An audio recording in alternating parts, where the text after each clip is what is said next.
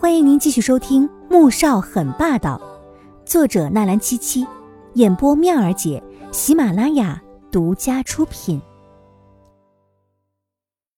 第五十八集，季如锦抿着唇不再说话，开始重新和面。等他的面和好，穆恩恩又准备捣蛋。这次他终于不再隐忍，只要你再敢碰一下，今天别怪我把事情给闹起来。你信不信我连上次被关的事情一并都捅出来？穆恩恩的手停在半空，狠狠的瞪了一眼季如锦，不甘心的拉着江圆圆出了厨房。季如锦看他们离开，重重松了口气。这时候，罗妈也凑过来，一边帮着剁肉，一边愤愤的说：“，少夫人，你不该这么忍着让着。三小姐年纪还小，拎不清好赖，可是那个江圆圆……”他明摆着就是瞧你老实好欺负呀，你怎么也能忍着他由他欺负你呢？季如锦何尝不知道自己是因为太老实，所以都觉得他好欺负。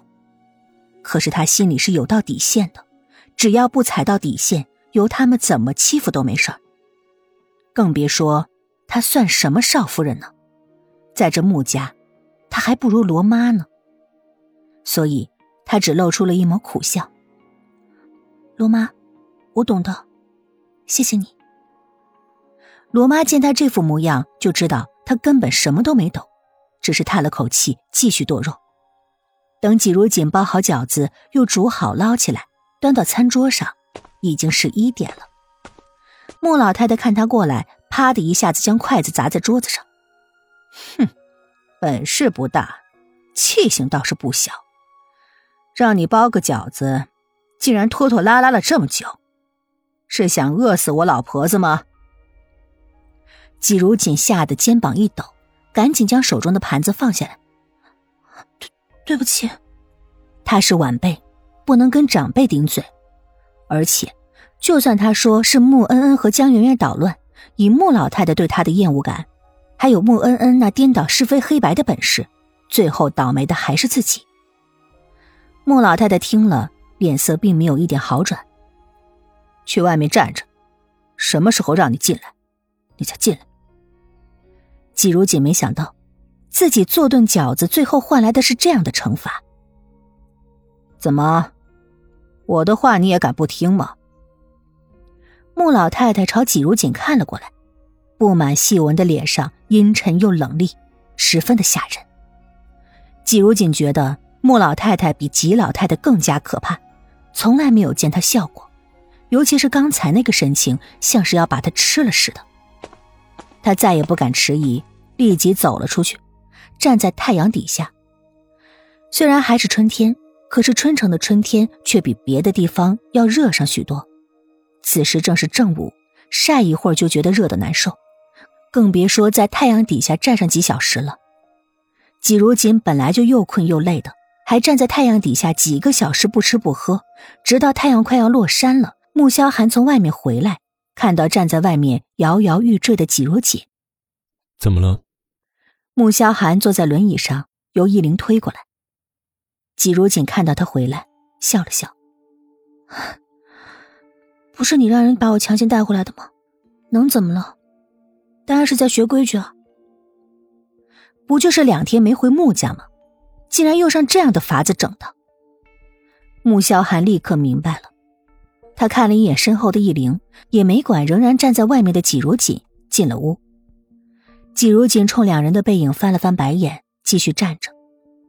没多久，齐叔走了过来：“少夫人，老太太叫你进去了。”季如锦点点头，刚走两步，脑袋一阵眩晕。好在齐叔眼疾手快，赶紧抓住他。他感激的对齐叔道了谢，没有进去，而是坐在台阶上休息。过了一会儿，穆萧寒坐着轮椅出来，看着脑袋枕在膝盖上的季如锦，发出了一声冷笑：“哼，老太太说的还真是没错，你这还真矫情上了。既然这么喜欢站，就继续站着吧。”说完，转身就进了屋里。季如锦莫名其妙的，心里委屈的想哭。为什么所有的人都这样，都不听他解释，认为都是他的错？凭什么要他站就站啊？于是他就这么坐着，结果坐着坐着就睡着了。穆萧寒吃过饭，按着习惯要去花园里转一圈。易灵推着他出了客厅，就看到季如锦还坐在原地一动不动的。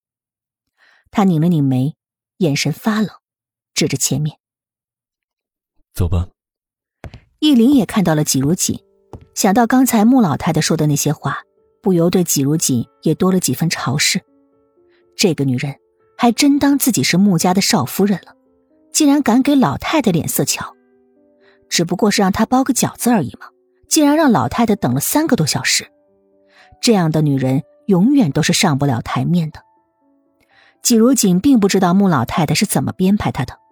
此时她又累又困又饿，一点力气都没有，鲍西睡了一会儿，脚都麻了，又换了个姿势，直接躺在了地面上。本集播讲完毕，更多精彩内容，喜马拉雅搜索。妙儿姐，等你哟。